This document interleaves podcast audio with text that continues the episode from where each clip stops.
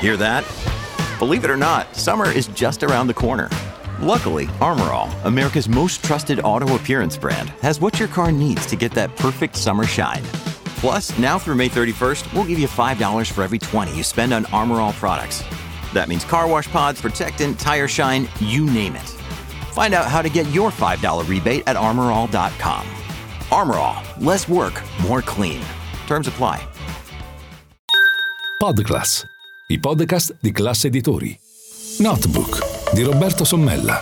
La settimana finanziaria riletta dal direttore di MF, Milano Finanza.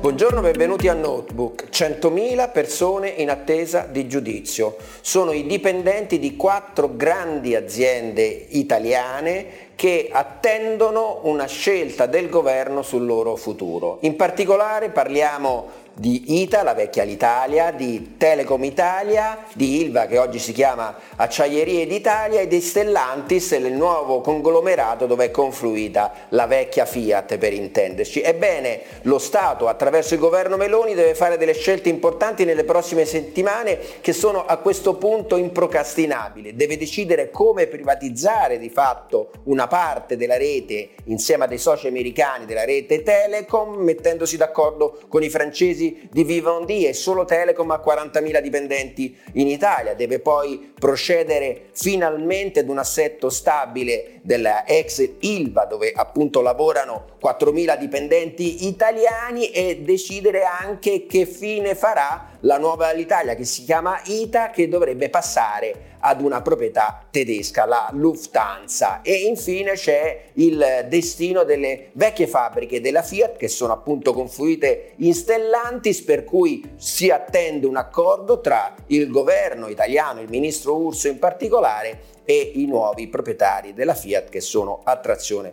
francese ed italiana, il gruppo PSA. 100.000 persone, molte più famiglie e quasi un milione di indotto. Un pezzo di storia dell'industria italiana attende di sapere che fine farà.